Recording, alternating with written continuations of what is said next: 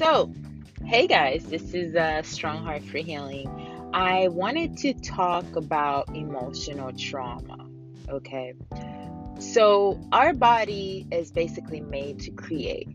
Am I correct? That's what the female body is made to do. We basically, you know, we carry our unborn child for nine months. We, um, while we were in the womb, we experience our mother's um, issues, right?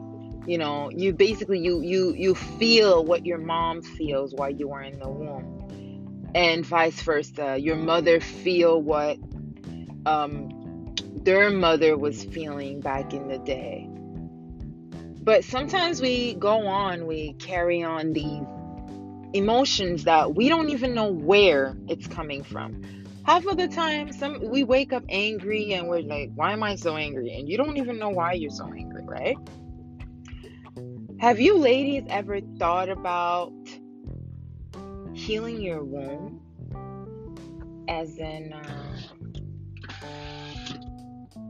healing your wombs as in you know um, following the proper procedure to um, healing yourself emotionally you know, plants was created for more than just to be pretty in front of our houses, okay?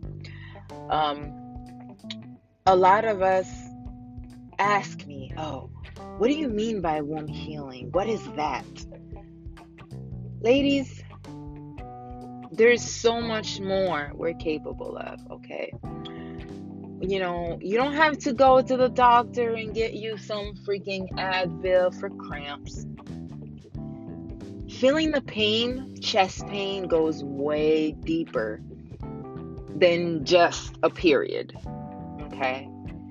It has to do with our emotions, it has to do with our spiritual side of things, it has to do with a lot.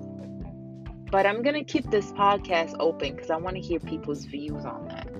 Feel free to um comment, feel free to um follow me on Instagram. Um, feel free to um, message me on Facebook at Strong Hearts for Healing.